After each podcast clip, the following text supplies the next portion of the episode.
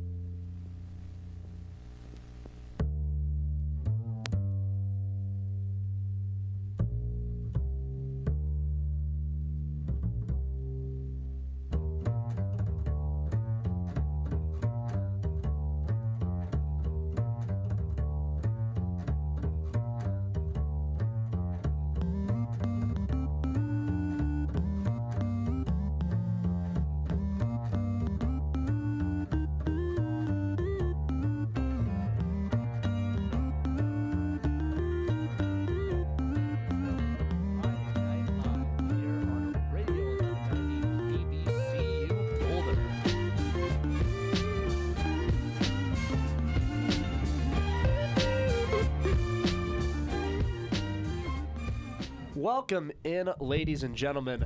We've missed you. We have missed you this week. It's been fun, you know, nice three, four days. I gotta say, this has probably been one of the best weekends or best weeks of pregame I've seen at Colorado this year. It's been really, really amazing, and I'm impressed.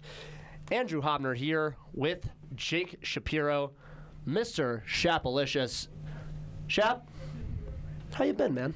I'm good. the The buzz on campus is uh, palpable. Uh, Palpable? palpable.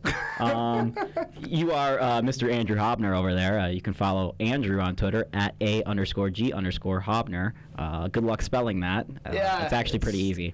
Uh, Andrew, I, I've been great. I've had a great week. We op- we had that uh, our, our first show Monday together. Uh, Golden, what are we calling that? Buffalo Sports Radio. That was that was a Yeah. great show, running from six to seven. Join us next Monday. We'll have the recap of the Oregon game, and you know I'm filling in for uh, Joe Paris right now. We're going six to eight, and we have some great content coming for you. Yeah, this will be a fun show for you guys. We are going to be joined tonight by Adam Amin, ESPN play by play announcer. He will be doing the play by play for CU in Oregon tomorrow night. In the 7 o'clock hour, it is all basketball all the time. Basketball just opened their season uh, today in practices. So Josh Scott will be joining us at 7:10, answer a couple questions and fan questions if you guys have them. The All Buffs guys, uh, you got a thread up on the football message board. So if you have any questions for Josh Scott, you can put them there. You can tweet us at Shapalicious or as we said at a underscore g underscore Haubner. And the Rumbling Buffalo himself, Ben Burrows, he will be joining us at 7:30, talking about what goes behind building what is probably the most massive preview for all of CU sports at anything, and also analyzing some of Josh Scott's comments and a couple of Tad Boyle's from today. Yeah, we were talking today at practice about Ben, and you know, you and I were saying, "Wow, you know, Ben's one of the only guys I trust outside of the media with basketball coverage. He is spot on with his opinions. He normally nails it, and I normally agree with him. He, he he's one of my." Uh, uh, one of the people I, I have to read when they release a column. Yeah, I agree. There's there's two there's two guys that I really enjoy reading um, on the basketball uh, boards and from from all buffs and just blogs in general. Ben Burrows is one of them, and and James Lucas. Uh, Goose on, At CU Goose. At CU Goose, yeah. I I think that he he kind of takes a more analytical look at a lot of uh, CU basketball, and I personally love it. I think it's great. I think it's a take that a lot of people don't really see. And we're pretty fortunate in Boulder to have guys to kind of supplement people like you and me, Ryan, Adam, uh, the rest of the general CU media guys that care about the team and can write. We're fortunate that, you know, as you say, we live in a pretty big media market. We get to cover a team that's undercovered. That's why we're covering them right now. Uh, we have this great prime radio spot. Uh, we get to cover them sufficiently, hopefully, to you guys, and we get to talk about them. And we, we get to we get to be on this awesome stage that few get at our age, as well as uh, you know covering a team that has a lot of people that care about them and a uh, and a lot of people that want to get involved. Yeah, and so Basketball's coming in the 7 o'clock hour. 6 to 7 is going to be all football. After a fantastic Rocky Mountain Showdown win 27 to 24 against Colorado State, the Buffs are now playing Oregon. Now, the reason I bring up Colorado State and I don't pay much attention to Nicholls is you take games in terms of impact, right, Jake? You know, you look at how big these games are in terms of Coach Mac's uh, prospects as a head coach, CU's prospects as turning the por- uh, corner of their program program, turning that page. And when my contention is CSU was the defining game of the season for all the wrong reasons.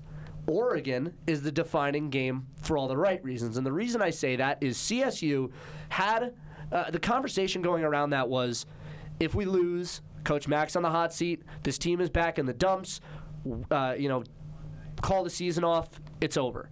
This game is impactful for all the right reasons. We win this game, we're back in national prominence for however long a time. We've turned a little bit of a corner. We're back and relevant in the eyes of the Pac 12. Bowl bid is somewhat reachable again. It's impactful for the right reasons. They get this one upset, and you're looking at the schedule, and there's a very good chance that Colorado can beat both Washington State and Oregon State. Those are two probable games, and both of those are on the road. That's not even counting the rest of the home slate.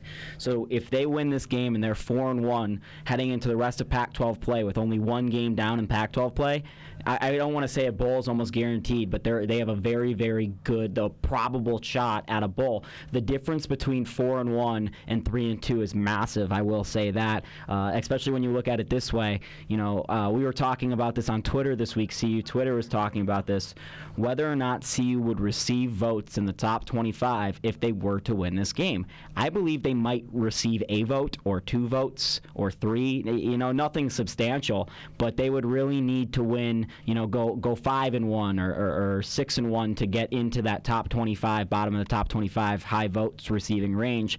Uh, but but we'll see. Uh, it all depends on this game. If CU really puts a hurting on Oregon, I think a lot can change. And uh, if CU plays them close, it's a little bit of a different situation. But you know, if CU doesn't, CU has to win this game for all those things to happen, and that's not a hard, that's not an easy task. I mean, even at home, they're still an underdog. Yes, it's only seven points compared to the 30 points mm-hmm. it's been in the last yeah. few years, but they're still an underdog at home. Well, you know what's really interesting to me is how many experts are picking Colorado to win this. Shocking. Phil Steele's computer picked it. SVP picked it on SportsCenter, and uh, you know our buddy Ryan Koenigsberg at BSN Denver actually got a response out of uh, Van Pelt, who said, you know, I just talk nonsensical things, blah blah blah. He's not a fool. He's not just going to throw those picks out there for no reason. Van Peesy's got real money riding on the exactly. game. Exactly. He sees something here, and a lot of the national media sees something here, and that's something that really, really surprises me. And I'm impressed with how well Colorado. I don't know if it's an indictment on how bad Oregon has played or how much people think they've fallen off or how much faith people have in Colorado. I think in the Colorado area, people have faith in the Buffs. I think outside of it, people have faith, but it's tempered with this feeling that Oregon might be on the way out. I almost would say the opposite about the Buffs, and that's why we're going to have uh, Adam Amin on because I want to have his national perspective on the Buffs. I- am very curious as to see what he thinks because right now I think a lot of Buffs fans are more cautious than the general public because the, the Buffs fans have seen this team up close and personal lose game after game for the last about 10 years, whereas the national media has has seen it from afar. It's a little bit different, and now they see the Buffs as an up and coming team when in reality the Buffs are three and one. They've beaten two far inferior teams. Uh, they lost a, a, game they could have won, and they won a game they could have lost. Uh, so y- you could look at it a, a bunch of different ways, but where we're sitting right now, the Buffs could easily not have the record they have, or they could be even better And you know, I, I think a lot of people's faith is it, it, it's it's in a strange place because I think a lot of people in the CU community are drinking the Kool-Aid, but they're being cautiously optimistic about this game.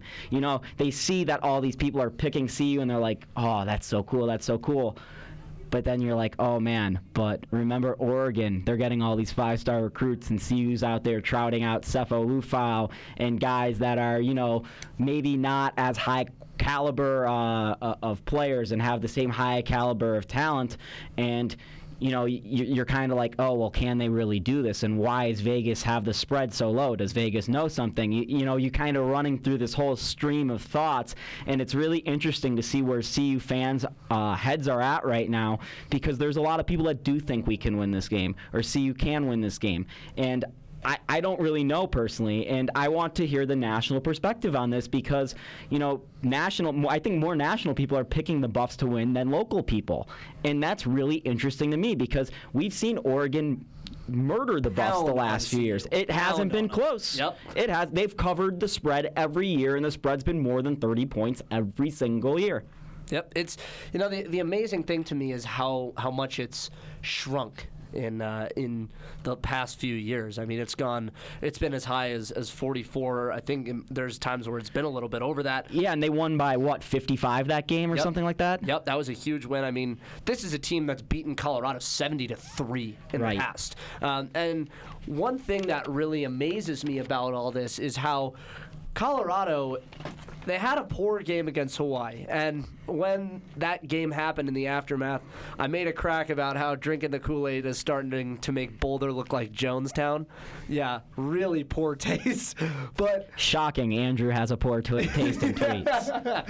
yeah, that's going to get me in trouble one day. But the point I'm making is, you know, you're saying people are cautiously drinking the Kool Aid, and I kind of agree with that because, in a way, I've been doing the same this week. I've been standing, you know, at the party with a with a cup of Kool Aid in my hand, thinking, I might die. Kool-Aid, quote unquote. Yeah, like I might I might die if I drink this. You know, like this could be poisoned. But it's been fun.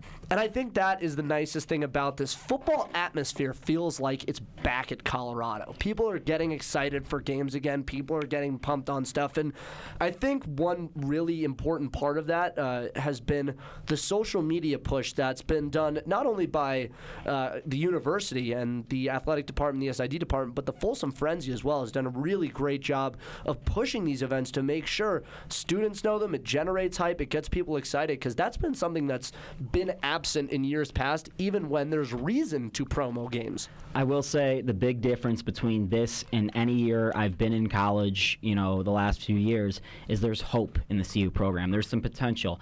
Ted Miller wrote an article today for ESPN in his blog about how there's hope at, there's hope again in Colorado. You know, we're we're sitting here predicting that the Buffs could actually maybe win a game against Against Oregon. Oregon, no That's less. Yeah. crazy. That's Oregon nuts. just went to the national championship game. Okay, I know, new year, but Oregon is the premier program in the Pac-12, and there's no question about it. There's no debating it. Oregon has been the class of the Pac-12 since the Pac-10 became the Pac-12, and Colorado is not on that same level. Yeah, absolutely. So, Jake, what what's your opinion about Sefo and his shoulder injury? You know, Sefo this week said in the press conference something really interesting, in my opinion. He said, you know, my shoulder's gotten a little bit better. You know, i i- it's feeling a little bit better. Five minutes later, he was asked a question about his shoulder, about the pain level, and he said, the pain is immense. So Sefo really needs to overcome his shoulder injury in this game for the Buffs to succeed. Yeah, that and I agree. So we are joined in here by Adam Amin from ESPN. Adam, how are you doing tonight?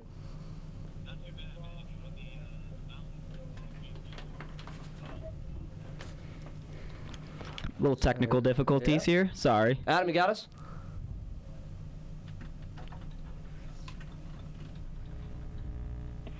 Anything? Anything? This is why we need Joe. Yeah, right. Joe's way better at running the board than you. yeah, I know, in like the worst way possible. Um, why don't you put it on Yeah, we got it, speaker? we got it. Hey, Adam, you got us? Yeah, I got you, man. There we go. Oh, there we go. Sorry about that.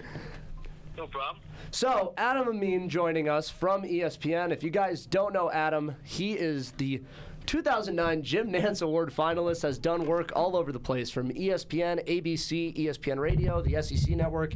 He has been a part of uh, Sports USA and doing their football coverage. So, Adam, before we jump in to see you in the college football landscape, I really have to ask how does it feel that at the age of, of 24, you started calling NFL games, and your name is now in the youngest broadcaster uh, role as you know you're along guys like Bob Costas and uh, other really big prominent names. I miss being 24. I think the answer to that question, man. I, I uh, it, it wasn't that long ago. I know, and, and not to not, to not be grateful for. I'm I'm really lucky, man. It's it's. I swear, I'm the luckiest guy in the world. I mean, it was so cool to have that opportunity at 24 and and to be able to call NFL games and now do MLB and and you know big big college football and and be able to you know I, I did my first ABC game uh, on uh, this past Saturday last week and to have all that come before the age of 30 I mean it's it's a it's a real blessing I mean you know I, I, don't claim to to be you know, I, I think I'm a hard worker. I think, you know, I, I impressed some people when I needed to, but I mean, a lot of things, you know, were out of my control and they, they fell in my direction and I was very lucky in a lot of, in a lot of regards. So I, I swear I don't take that for granted and, and I'm really happy that I get to do this. You know, Adam, uh, your Twitter bio says, it's okay, I've never heard of me neither. How does a guy like you, uh, play-by-play guy, you know, we, we all admire Chris Fowler here at Colorado. How does a play-by-play guy like you get known, you know, become unique like a Gus Johnson, a Chris Fowler, a, a, you know, a Brent Musburger? How does a play-by-play guy do that? I think the most important thing is just to not try to be, you know, that those guys. I, I think being yourself is so important, and and what fits you and what fits your personality and what makes you feel comfortable. And, and the more you do it, and I know you guys are working on it now, the more you guys do this stuff, the more comfortable you'll feel, and the better you'll feel about being yourself on the air. And it took a while. You know, I was. I didn't feel comfortable. This is my fifth year uh, at ESPN. I didn't really like find my comfort level until like my third or fourth year. I swear, you know, and, then it, that that was after like 300, 400 games on national TV.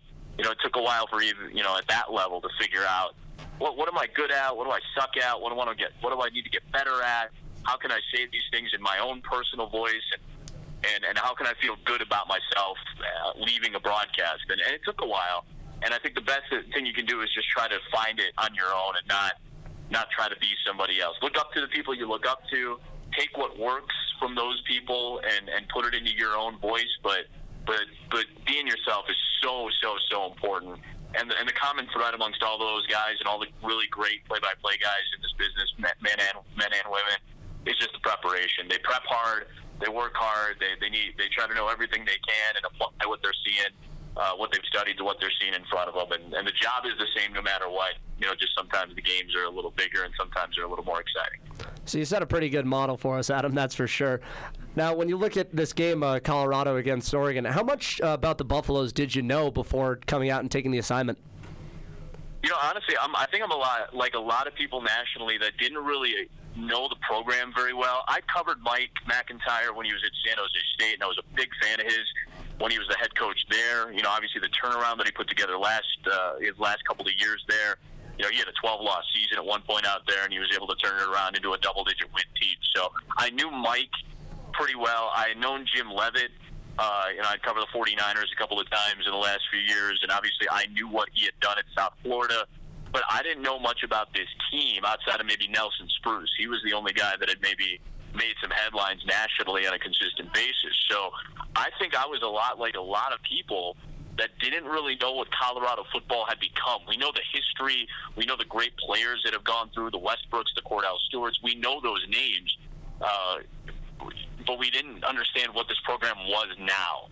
So to see the development of what Colorado is doing, and I know three games in a row may not be the most excitable thing or the most exciting thing, but it is something, and it's something that hasn't been done in seven years. So to have something like this, some modest success, you hope that it starts to translate towards something bigger.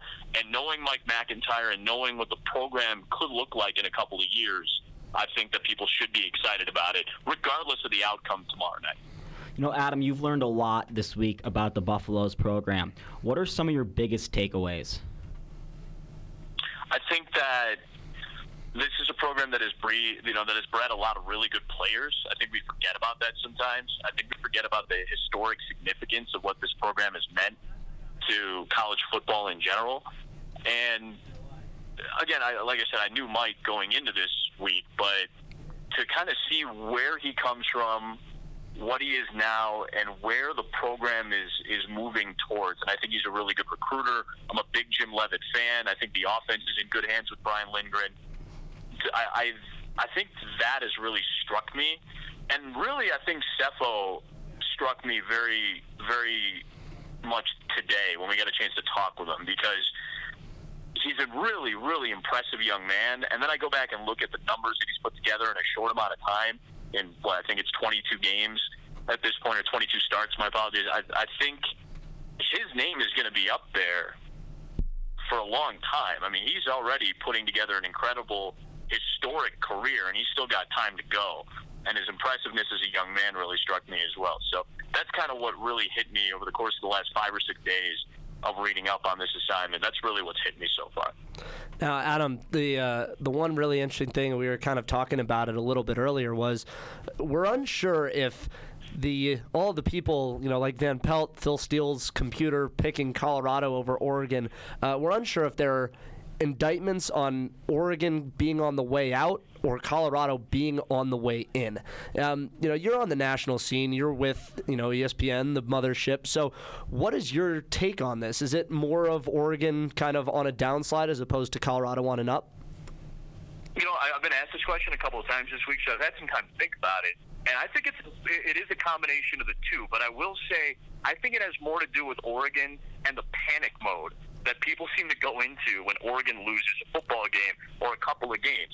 Let's not kill the Duck Dynasty, so to speak, you know, just yet. This is still an incredibly strong program that has way more to back it up than just a couple of losses signifying the end of it. I don't think we treat Alabama the same way when they lose a couple of games against good teams. I don't think we treat Big Ten programs the same way or look at them the same way when they lose a couple of games. And perhaps, if you want to call it West Coast bias, it probably is in some way. I don't know how to quantify that or qualify it either way, you know, either or. But I do think that there is a little bit of national panic when Oregon loses a game. I don't think there should be.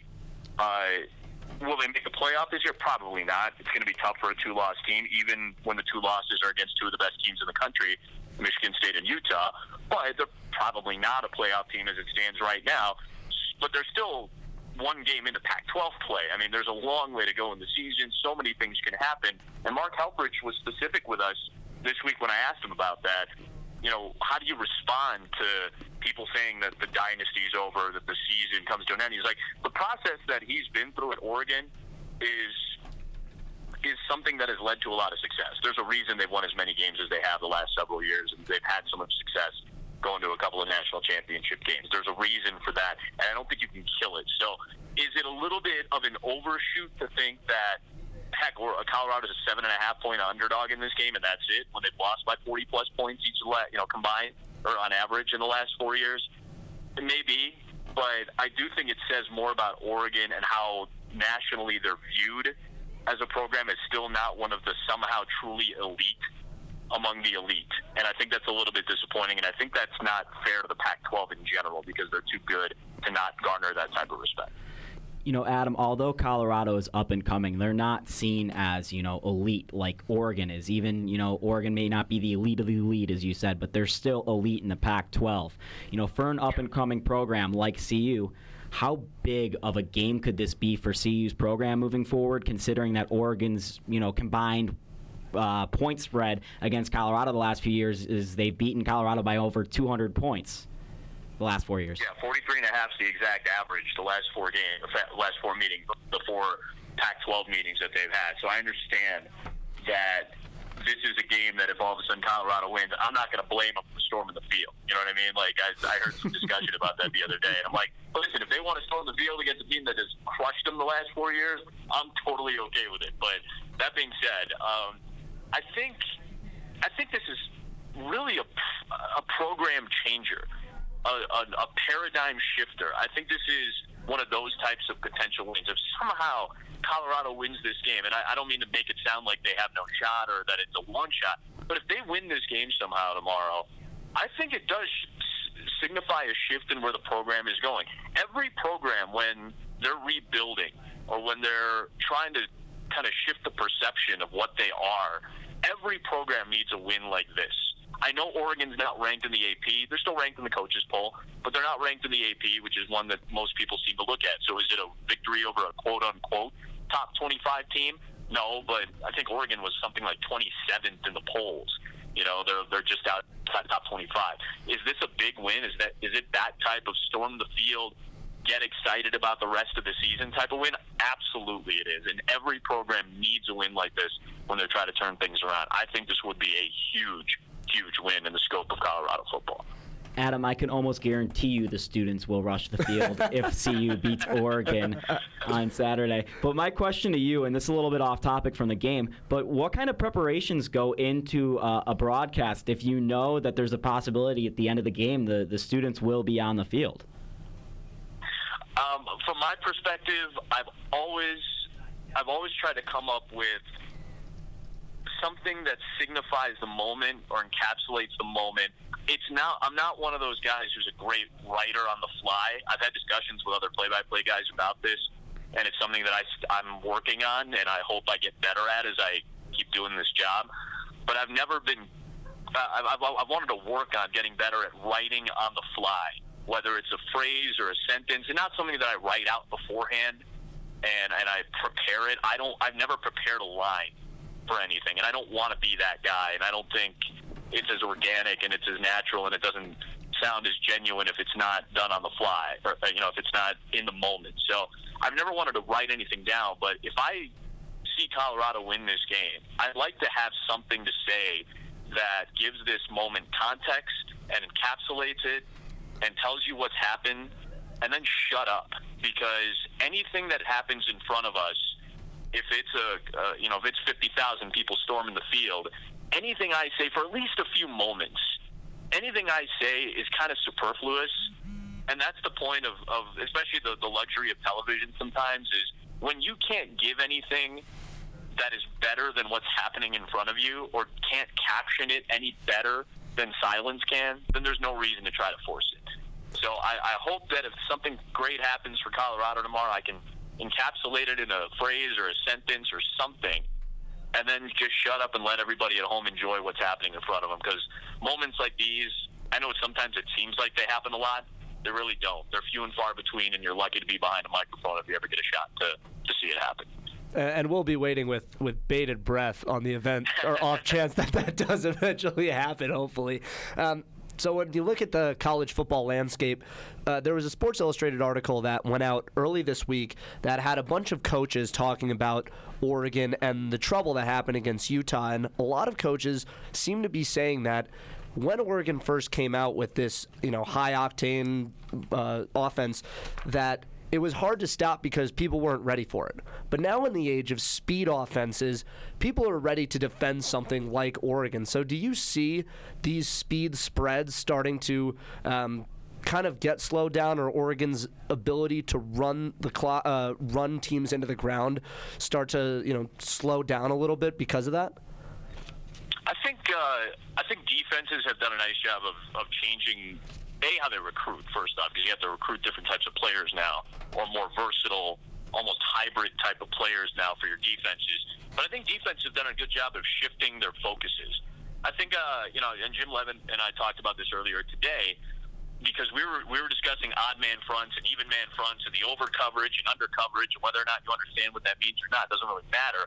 It's the fact that you're using different guys in almost different positions and giving different looks without having to substitute. Because before, and, and still in the NFL, it, you know, if you want five defensive backs for a third down play, you have time to substitute unless you're playing maybe Philadelphia or, or you know, outside of one or two teams that really run a, an up tempo type of offense in the NFL, you have time to substitute. College is kind of eliminated the, the speed that you guys are talking about has kind of eliminated the ability to substitute on defense. So when I'm a defensive coordinator looking at Oregon, Utah, Baylor, TCU, Texas Tech, a bunch of these teams that just up tempo you to death. all of a sudden I've got to go out and recruit a hybrid defensive end linebacker who can put his hand down, play off the edge, be a normal, almost like a 4 3 type of defensive lineman, or he can stand up and back into coverage almost like a 3 4 outside linebacker. Not only do I have to get that guy, now I have to get the safety linebacker hybrid who I can use as a pass rusher or as a defensive back in a nickel. So all of a sudden, I can combat the speed and tempo because I don't have to sub as much because I have the base personnel that looks more like a nickel or a 3-4 than a standard 4-3 type defense. So not to get too inside and X's and O's with you guys, but that's kind of how it shifted in college football. And Jim Leavitt was talking to us about that earlier today. And I've had a number of defensive coordinators have that same conversation with us because that's how college football is going. It has caught up, or it hasn't caught up yet, but it's getting there. It's getting to the point of catching up and kind of slowing down some of the offenses that we are seeing today. Adam, I want to I want to tell you about this one guy that CU has, and you, you, you talk about the nickel and how it's becoming so prevalent in college football, and CU shifted to the nickel as basically their base defense this year. Chidobe Awuzie on the Colorado defense is this like hybrid cornerback linebacker, and almost everyone in the CU media has agreed this guy's going to the league. Uh, I don't know what you've read about him. Uh, maybe you can tell us about that or what your perception is about him, but I'm letting you know you, you're gonna have fun watching this guy play tomorrow we, I mean, Jim raved about him, Mike MacIntyre raved about him, and, and understandably so. For somebody to be as, and, and it goes back to the exact same conversation that we were just having. You need those types of defensive players now. You need somebody who can play nickel and corner, or he can play nickel and outside linebacker, or be a fourth backer. And, and it's important against a team like Oregon. Let's not forget, and let's not make the assumption that Oregon's a pass-only team. I, I you know, and, and I don't think anybody thinks that about them now, you know, right now. But in past years, because we've gotten so used to seeing the Marcus Mariota highlight reels, we just think of Oregon as well. Mariota just whipped the ball downfield, and he had all these big plays, and they could run you to death, and it's just an explosive offense. But they did it on the ground too, and they did it with a short passing game too.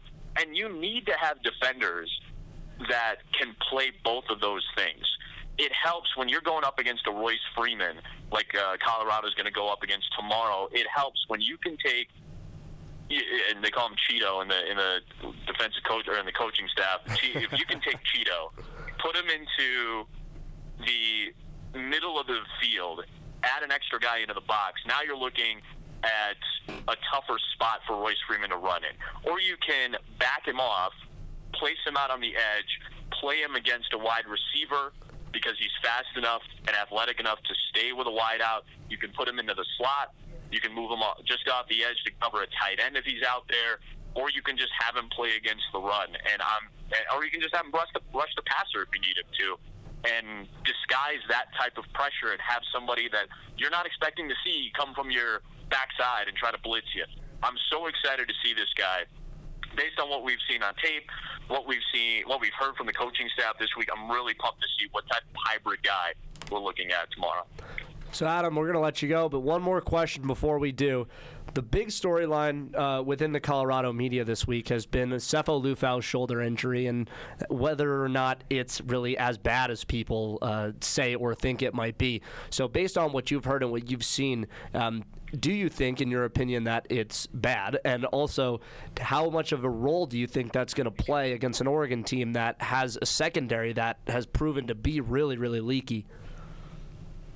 I, I you know, and, and we talked with Sefo about that today, and he had, uh, or he, we had him kind of like move his shoulder around a little bit. He looked as if he was in no discomfort. If he is going to be in some discomfort tomorrow, I mean, you do what you do on the college football sidelines, whether it's a cortisone shot or whatever you need to do to kind of numb the pain. There's no action, there's no real true injury there anymore. He's recovered from the injury. It's just the discomfort and the pain. He told us is, is what's been bothering him, if it has been bothering him at all. Last week he didn't get to rep as much as he wanted to because he was resting up. He's gotten to rep normally, just about at 100% all week long, and he feels confident. He told us he's confident in the deep ball he feels like he can throw downfield and he can throw with some velocity and accuracy the way we're used to seeing him throw. You know, this is a guy who c- completes three out of every five, better than three out of every five, five passes he's thrown as a college football player. So I'm expecting not much of an issue at all. He told us that the only way he could kind of re-injure it is if the same thing happened to him that happened in the Colorado State game where he awkwardly lands on it and it you know, it, it hits the joint in the wrong spot, and now all of a sudden it's a sprain. Unless something like that happens, I can't really see it affecting him over the course of a full 60 minute game tomorrow. And I asked him, I was like, well, is adrenaline going to play a role? He's like, it always does. And adrenaline can get me through a game if need be, you know, and, and just being pumped up about it. And he's not going to want to come out of a game. He doesn't like coming out of games. He doesn't want to take plays off. You know, he's, he's as tough as anybody Mac, Mike MacIntyre has ever coached. Uh, I'm sure you guys have heard that quote uh, ad nauseum over the last couple of weeks, and I Yep. believe it because, you know, for him to come out of the game uh, against Colorado State and come right back and throw a bomb to Shay Fields for a touchdown. That's super impressive, and that speaks a lot to that kid's toughness. Adam Amin from ESPN. You guys can find him on Twitter at Adam Amin, A D A M A M I N. Adam, we really appreciate you taking time out of your busy schedule to come talk with our uh, lowly college radio station. It's Very much appreciated. And we're hoping you'll have that great call that you're talking about. I'm just sorry, I'm, it's not Brad Nessler for you guys this week. I'm sorry. I'm sure he would have been a little bit more entertained. Oh, come on. We, we love having you just as much. Hopefully, we'll, uh, we'll be seeing you around the box. Yep, appreciate it. Thanks, Adam. Thanks, guys. Have a good night.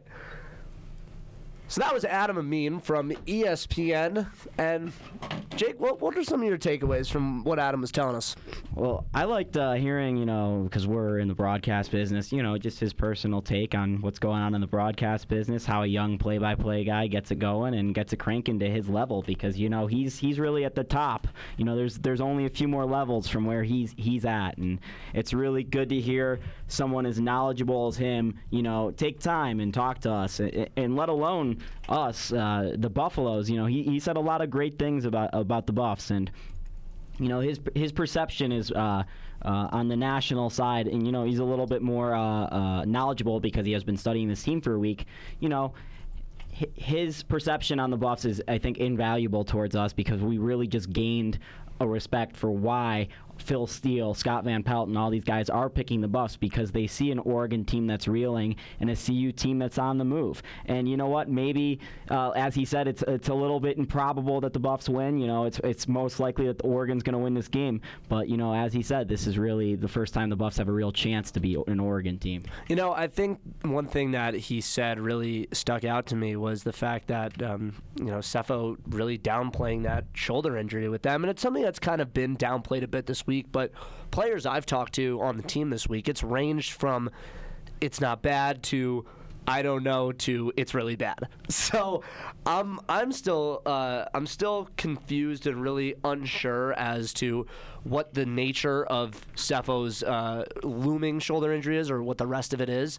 Um, I really think that this is the right time for Sefo to kind of make himself a prominent player on the national stage, and the stats have reflected it over the past couple years. And I've, I've I've always liked him. You know, he's made me crazy sometimes, but I've always liked Sefo. I know you. I know you definitely do. Yeah. Um, for a defense that's so leaky, for a secondary that is so uh, in trouble, and Don Pellum, the defensive coordinator at Oregon, says that they're going to simplify schemes. And uh, you know, Ryan, the minute he saw that, tweeted at me and said, "You know, anytime you're simplifying schemes, it's not a good thing." Which I agreed with. This is Sefo's chance, and there's so many deep threats that this Colorado team has. They can make Oregon pay in ways that we haven't seen happen in quite a few years. Well, you say there's so many deep threats on Colorado's team, and I, I don't really believe you. I haven't seen it yet. Uh, maybe Devin Ross is that guy, and we didn't see him in the Nicholls game, but they really do need to find a guy to stretch a defense. And uh, maybe it's Dylan Keeney, because we even saw that play against CSU, but they need someone to stretch the defense. And Oregon has a lot of youth out in that secondary. See, the reason I say that there's so many deep threats, so I don't mean, you know, like there's six deep in, in secondary threats, but I think that Nelson Spruce will always be, he's a threat all over the field because he's such a good player. He's a short yardage, high volume type pass catcher, but he can play that, that deep receiver role sometimes. Shay Fields, we all know, is a deep threat. And Devin Ross, I think this could be the game he steps into it. He caught a long touchdown pass uh, against CSU in the Rocky Mountain Showdown. It was a beautiful throw uh, by Sefo, and he could also be someone who steps into that role. I kind of see him a little bit in that role already. Call me on the hype train, but I think that those three guys are deep threats. I, so not not six deep, so many, but I think there's enough to make this. But they don't have pay. the, the classic deep threat like a Paul Richardson is kind of what I'm Well, going at. They don't have a right, that's guy that fair. really just stretches the field. Yeah, you that's say run a run an run an out route, you know, and, and you're going to beat you're gone, everyone, yeah. right? Um, but uh, you know, I, I think Sefo has a huge opportunity here uh, uh, to to keep cementing his legacy. And I know I'm sounding a little, you know, uh, first take on that, cementing his legacy. but, you know, even MacIntyre said, and this was the most ridiculous thing said in preseason, uh, if Sefo makes a jump like he did last year from freshman year to sophomore year, from sophomore year to junior year, he's going to win the Heisman. Obviously, that was the most ridiculous thing said ever. Yeah. But he's not far off. If he does make a jump, if he does improve in the last half of the season, the last three quarters of this season, Sefo can really become one of the top three greatest Colorado quarterbacks of all time. And not only that, lead Colorado to you know maybe six wins or seven wins if, if they're lucky. So Sefo, I, I think this team really depends on Sefo and depends on what they've done already to keep happening. Uh, a strong running game and a strong defense that's not letting up more than 30 points a game. But if they have Sefo Liufau all of a sudden come in and really stretch out the stretch out the field, he really only needs to hit one more pass a game than he's hitting right now that he's missing. That's a 20-yard completion. But if he does that. If he's able to hit that one more pass, he's able to get to that 300 yard mark, and CU's rushing for 150. CU's going to win a lot of football games. I agree, and you know the funny thing is, the the big talk about Oregon this whole week is that they're going to be motivated, they're going to be hungry, they're going to be reeling after losing to uh, Utah in the way that they did. But I'm really not sure. Having been, a, I, I- my family um, are Oregon fans. Uh, full disclosure, conflict of interest, whatever you want to call it. My father is an Oregon alum. And once again, you're wearing a, a shirt that has some green on it again today. Monday you wore some, and of course today you, you, you got the green on your shirt. Oh come on, it's like it's like an off green. It's olive. They don't wear olive. But anyway, my, my dad is a is an Oregon alum. I grew up watching the Ducks, and you know I was a Duck fan probably up until my freshman year here. So I and I always watch them whenever I can, just because it's a force of habit at this point. This is a Oregon team to me that is facing a bit of an identity crisis because they don't have a a strong quarterback in that role running the spread and it's always been there and whether or not you want to you, you can debate how to the degree of how good they were but Darron Thomas was a pretty good quarterback. Jeremiah Masoli was a pretty good quarterback in that system. We all know Marcus Mariota and how good he was in that system. The last time they've had uh, a, a quarterback struggle, in my opinion, Dennis Dixon. Dennis Dixon uh, blew out his knee in a year where I thought they probably would have won the national championship because that was the first year that the Chip Kelly offense really came into prominence. They fake a Statue of Liberty and fake Statue of Liberty in Michigan in the big house and blew him out, which I thought was incredible. And Dennis Dixon injures uh, his knee against Arizona, comes out, and Ryan Leaf's brother Brady comes in to try and stop the bleeding. And it just wasn't the same team, and it was kind of a team in crisis. And that is really the last time I've seen Oregon have this type of panic. I mean, there wasn't even panic like this uh, after they lost to USC at Autzen 44 to 10. That was, of course, a year where uh, you know the Sanchez was playing with the Trojans, and it was they had the post or they beat Penn State in the Rose Bowl that year. But even then, there wasn't that much of an issue. I mean, there hasn't been a, an identity crisis like this at Oregon since the Dennis Dixon injury, and I think that people are kind of not realizing that enough. I mean, yeah, they're going to be motivated and hungry, but how motivated and hungry are you going to be when you have to ride Royce Freeman the entire game? Marshall's gone, Carrington is still out. Now you have Vernon Adams who's saying that he might not play because he has the sickle cell trait and he's playing at elevation. Jake Lockie clearly wasn't a good enough stand-in for Mariota. If he was, he would have started those first few games. So there is a, I think there's a big identity crisis going on here in Oregon right now. Colorado has a good chance to capitalize on it. And the big thing you mentioned there is the names are gone. This is the first time they've really struggled under uh, Helfrich from uh, Chip Kelly. They struggled under Chip Kelly in the past. This is the first time they've really struggled under their new head coach. And the reason it's so concerning, I think, for Oregon is because they don't have a real big leader to re- rely upon. They don't have the Marcus Mariota to go to. They don't have a killer defense to go to. They only have Isaiah Freeman. They need to rely on Isaiah Freeman to win a football Freeman. game. Royce Freeman, sorry. Isaiah I- Freeman. That's he went to high school with me. so, he's a kid that went to high school with me. Um, I knew I was going to do that too. Uh, Oh man, that's in the blooper reel for sure. yes. anyway, continue. but they don't there's so many spots on the Oregon football field where you're like, "Hmm. Well, you know, I don't really know how I feel about this guy." Whereas you would look around the field even last year, you'd be like, "Okay, that guy's a stud. That guy can play football." And th- there's there's a huge difference from that. There's a huge difference from going to an above average player to even an average player. And if Oregon has a bunch of, you know, I, I know they're five star defensive backs, but if they're freshmen, they're just not going to be, uh, you know, coming into their first road Pac 12 game, they're not going to be that. They're not going to do that well. They're not going to be as strong and as smart as a guy like Ken Crawley just because Ken Crawley uh, is is older. You know, Ken Crawley, there's a huge difference in a body between an 18-year-old and a 22-year-old, let alone the mental aspect. So, you're looking at those corners and if Sefo's shoulder's okay, the Buffs could really pick apart this Oregon defense. And I was reading on the Oregon message boards this week the fans are concerned about Oregon's durability, and they're coming into altitude. There's not a better time for Colorado to strike this Oregon team than right now. Everything is falling into place for the Buffaloes. Well, no, and I think the one thing that you know I mentioned it just a second ago, and I don't think anybody has, has mentioned it enough. And had I been at the Tuesday presser, I was I was working the Mark Sampson Invitational Men's Golf Tournament with Buff Vision, but I wasn't at the presser, and I, I really wanted to ask uh, head coach Mike MacIntyre this. Oregon's top three receivers are all out. Devon Allen still injured from the uh, from the knee injury he picked up against Florida State in the Rose Bowl last year. Byron Marshall is now out. Uh, Darren Carrington is out. Those are your top three receivers, and people say that had they had Allen and Carrington, they might have beaten Ohio State. Which, as a pseudo Oregon homer, I kind of believe that too. But be so happy when this week is over so can stop saying that. yeah. Um, it's it's a it's really interesting to see because we have guys like Chidobe, Ken Crawley, Tedric Thompson. I mean, even Ryan Moeller had had a really great game. Ryan past been weeks. awesome. Yeah. But how about even John Walker? If they move Ogle Bode or Olu Bode, uh, Oh, say it with me. Olugbode. Bode. Yes, Um, there we go.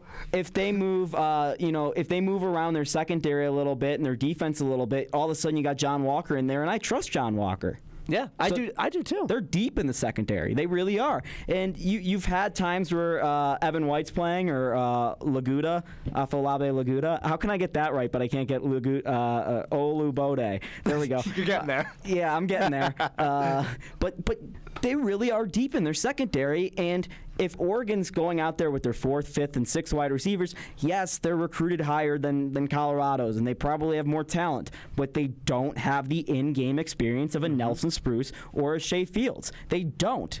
Well, and I, and the one thing that I think is so interesting about this is in years past, we've looked at individual matchups of Oregon and CU and thought, okay, first string guy is so much better, second string guy so much better, just in terms of talent, in terms of size, in terms of readiness to play on a big stage. Now the script is kind of flipped a little bit, even for just this week only that I'm more confident in some elements of Colorado's team than Oregon's. And, you know, yes, this is Kool Aid. I mean, it, it really is. But when you break it down, there is reason to believe that Colorado could win this game. And I will be the first to admit I was totally, totally, totally wrong about Vernon Adams. I thought Vernon Adams was going to step into that quarterback role and he was going to be great because I thought he was great at Eastern Washington. I thought he played well against Pac 12 competition there. I thought he was one of those diamonds in the rough that just happens to slip through the cracks the way Addison Gillam would have been if he hadn't uh, come over to Colorado with Mike MacIntyre. I was wrong about Vernon Adams. Maybe I'm wrong about this too. But when you break it down position by position, with all the things that are going on with Oregon's program right now, the mental aspect of what must be going on, elevation is also a factor. There's really good reason to believe that Colorado could win this game. You know, my boss Ryan has been talking all week. Like I wish I was Ryan. yeah, Ryan Koningsberg. He's been saying all week, I wish I was at Oregon practice, and I agree with him. It'd be really interesting to see if they're like, okay, we're going to get up from this and we're really going to punch Colorado in the mouth, or you know we're, we're moping around. Uh, and I really think a big aspect of this game, this game might be decided in the first 10 minutes. If Colorado comes out and punches Oregon in the mouth, I have a really good feeling Oregon will lay down. So Colorado needs to come out and really just go for it. Go, you know, balls to the wall right away. You know, they need a quick score. They need a stop and they need another score. If they go up 14 to nothing, Folsom will be rocking and they will have a really good shot to beat Oregon. But, you know, if all of a sudden Oregon scores a touchdown and we're looking at the end of the first quarter and it's something like 10 to 3 or something, Oregon's going to be confident that they can win a football game. Well, the thing about Oregon, too, is uh, you saw it against Florida State in the Rose Bowl last year. The minute they pick up speed, you're done. You've lost. And that's the one thing in every game that they have lost on a big stage, it hasn't been because they can't handle the bright lights or they don't have the talent equivalency. I mean, I, I will always contend that Oregon's two years where they went to the national championship were years where they p- played unbelievable fluke teams. You had Cam Newton, who was an NFL quarterback and Nick Fairley, who is an NFL defensive tackle. And then you had Ohio State, who, by and away, was probably an NFL team at some point last year. Um, so you, know, when you look at those teams, Oregon can they can get you hard. Phrasing, they can they can really get at you um, and make it hard for you if you let them get out too early. And you saw it against Florida State. The minute they scored one touchdown, uh, got that ridiculous meme fumble of uh, on Jameis Winston that got brought back to the house, then all of a sudden it starts to roll. Martin Mariota hits Carrington in stride. He's wide open, touchdown. All of a sudden, it's a total blowout. Uh, Ryan Thorburn, who uh, was a former Daily Camera writer and is actually the Ducks beat writer at the Register Guard now in Eugene, his third point on his three keys to the game article today is don't let the Buffaloes believe. And I think that's a huge, huge piece of this is the fans need to be involved in this from kick. They need to be there early. And if you are a fan listening, this is really for the students because I know that the, the older community is a lot smarter than most of our student populace right now, but you guys need to dress if it gets cold. Because at the Arizona State game, blackout game two years ago, it got cold. It was a seven point game, and people were thinking, "Oh, I'm freezing. I'm leaving." It's pretty warm in the press box, though. It was. it's always it's always warm in the press box. But that's why you know it, it comes back to my point of it, there needs to be. Uh, Colorado really needs to make sure that Oregon doesn't jump out anything early. I, you know, I echo that point completely, Shep. Yeah, and you know, I think Colorado, Oregon really can't let Colorado believe, as you know, Thorburn yeah, said. It, yeah. But you know, the thing we've noticed with Colorado this year is you look at the second quarter or the third quarter of that Hawaii game. You look at after the Moeller interception and the UMass game, you look at that stretch in the second half of the CSU game, and you look at the, the right after the second half of the Nicholls game. As soon as Colorado's offense gets going, they go there was a stretch in that UMass game where they scored on seven consecutive drives. And there was this stretch in that Colorado State game where all of a sudden Colorado looked like world beaters. And there was a stretch in that Nicholls game, you know, granted the, the opponent, but there was a stretch in that Nicholls game where Colorado looked like they really could not be stopped. So Colorado, if Oregon lets Colorado get going, Oregon's going to be a, be in a lot of trouble because Colorado, and we've been saying this every single time we've been on air, can be a really hot football team when they get hot. And don't let them get hot if you're an opponent. You really have to shut Colorado down. And once again, you know, Sefo's the key to this game, but I keep coming back to the running game. And we're probably not going to see Michael Adkins or Patrick Carr in this game. So it's up to Christian Powell, Phillip Lindsay, and Donovan Lee to really establish a run game for the Buffaloes. And I think it, that also comes down to that offensive line. I mean, we've talked all year about how there are more bulldog run blocker type guys. You know, they're not guys like Daniel Munyer who might have been a little bit more technical pass blocking type players. These guys want to get in the trenches. Shane Callahan, you know, he wants to get in the trenches and he wants to get at these players and establish the run game. Well, you know, right now Colorado averages 272 yards on the ground, 5.3 yards per rush. Oregon on the opposite side is right with them, 285.3, 5.9 per rush. And you know, we haven't met, well, we mentioned him a little bit, but uh, Royce Freeman is going to play a huge factor in this game. And Colorado, a team that has had trouble with open field tackling, uh, trouble wrapping on first contact, getting hats to the ball on first contact, they really, really really need to make sure that that is shored up this week because if you can't tackle a guy like Dawkins at CSU or, or the ground and pound guys that Bobo was putting on the Buffaloes that week, you can't hope to tackle a guy like Royce Freeman who. You know he's built like uh, he's built like a faster Christian Powell. We asked Jered Bell this week what was the key to the game. If you do this one thing, Colorado will win the game said stop Jered, uh, stop, stop Isaiah Freeman, or sorry Royce Freeman. I, I corrected myself, but he said stop Royce Freeman. And you know from uh, you from said stop Jered Bell. Yeah, I did too. from an average fan's perspective, that might seem like okay, well yeah. yeah. But from our perspective. Mm-hmm they just gave away their game plan. That's what they're going to do. Colorado's defense is going to be all over Roy- Royce Freeman. They are going to do whatever they possibly can to stop Royce Freeman, almost to a point where I'd be like, okay, what other weapons does Oregon have? And you're looking around and they don't really have another established weapon. So it makes sense that Jim Leavitt's defense is going to attack Royce Freeman because if they stop Royce Freeman, all of a sudden their heads are down, and what else do they do? Lockie's in, in, in panic mode and they don't really have a go-to wide receiver to throw to. So the Colorado defense needs to stop Royce Freeman, and if they do that, as Jered Bell said, Colorado will win this football game. You know, the one thing that I think is really interesting is the fact that the, this coaching staff, um, not the GAs and assistants, but the the OCDC and Mark Helfrich, the head coach at Oregon, you know, they, they really haven't seen much adversity in their careers here. I mean, Mark Helfrich took over for Chip Kelly. Scott Frost came on the staff. Don Pellum was promoted um, after the mastermind Nick Aliotti uh, opted to retire. And since the three of them have been in a coaching staff position as a group, they really haven't seen many issues, many problems. And I think that is going to hurt uh, a team like Oregon a lot because – I I'm a believer in if you've been kicked down a few times, you know how to continue to get back up. And I think that's the one thing about this Colorado team is that now that they have at least a taste for winning, and they've that, learned how to get back ex- up. Exactly. You know, the the biggest issue in the past couple years has been they don't know how to win. They don't know how to get back up, as you put it. Um, they they don't know what it takes to when you get pushed down. You know, you gotta get one push foot through. back up. Yep, you gotta get on a knee, push one foot, push the second, stand back up. Now they know how to do that. Oregon's a team who's on the other side of that spectrum. They don't know what to do when you get knocked down because they've really never been all that knocked down before. They lost to Ohio State. They had one kind of uh, fluky loss to, to Arizona last year. Um, the past couple years have been, you know, one or two lost seasons, which it's really easy to, to put yourself in the mindset of getting back up when you're, you know, taking one loss on the on the year.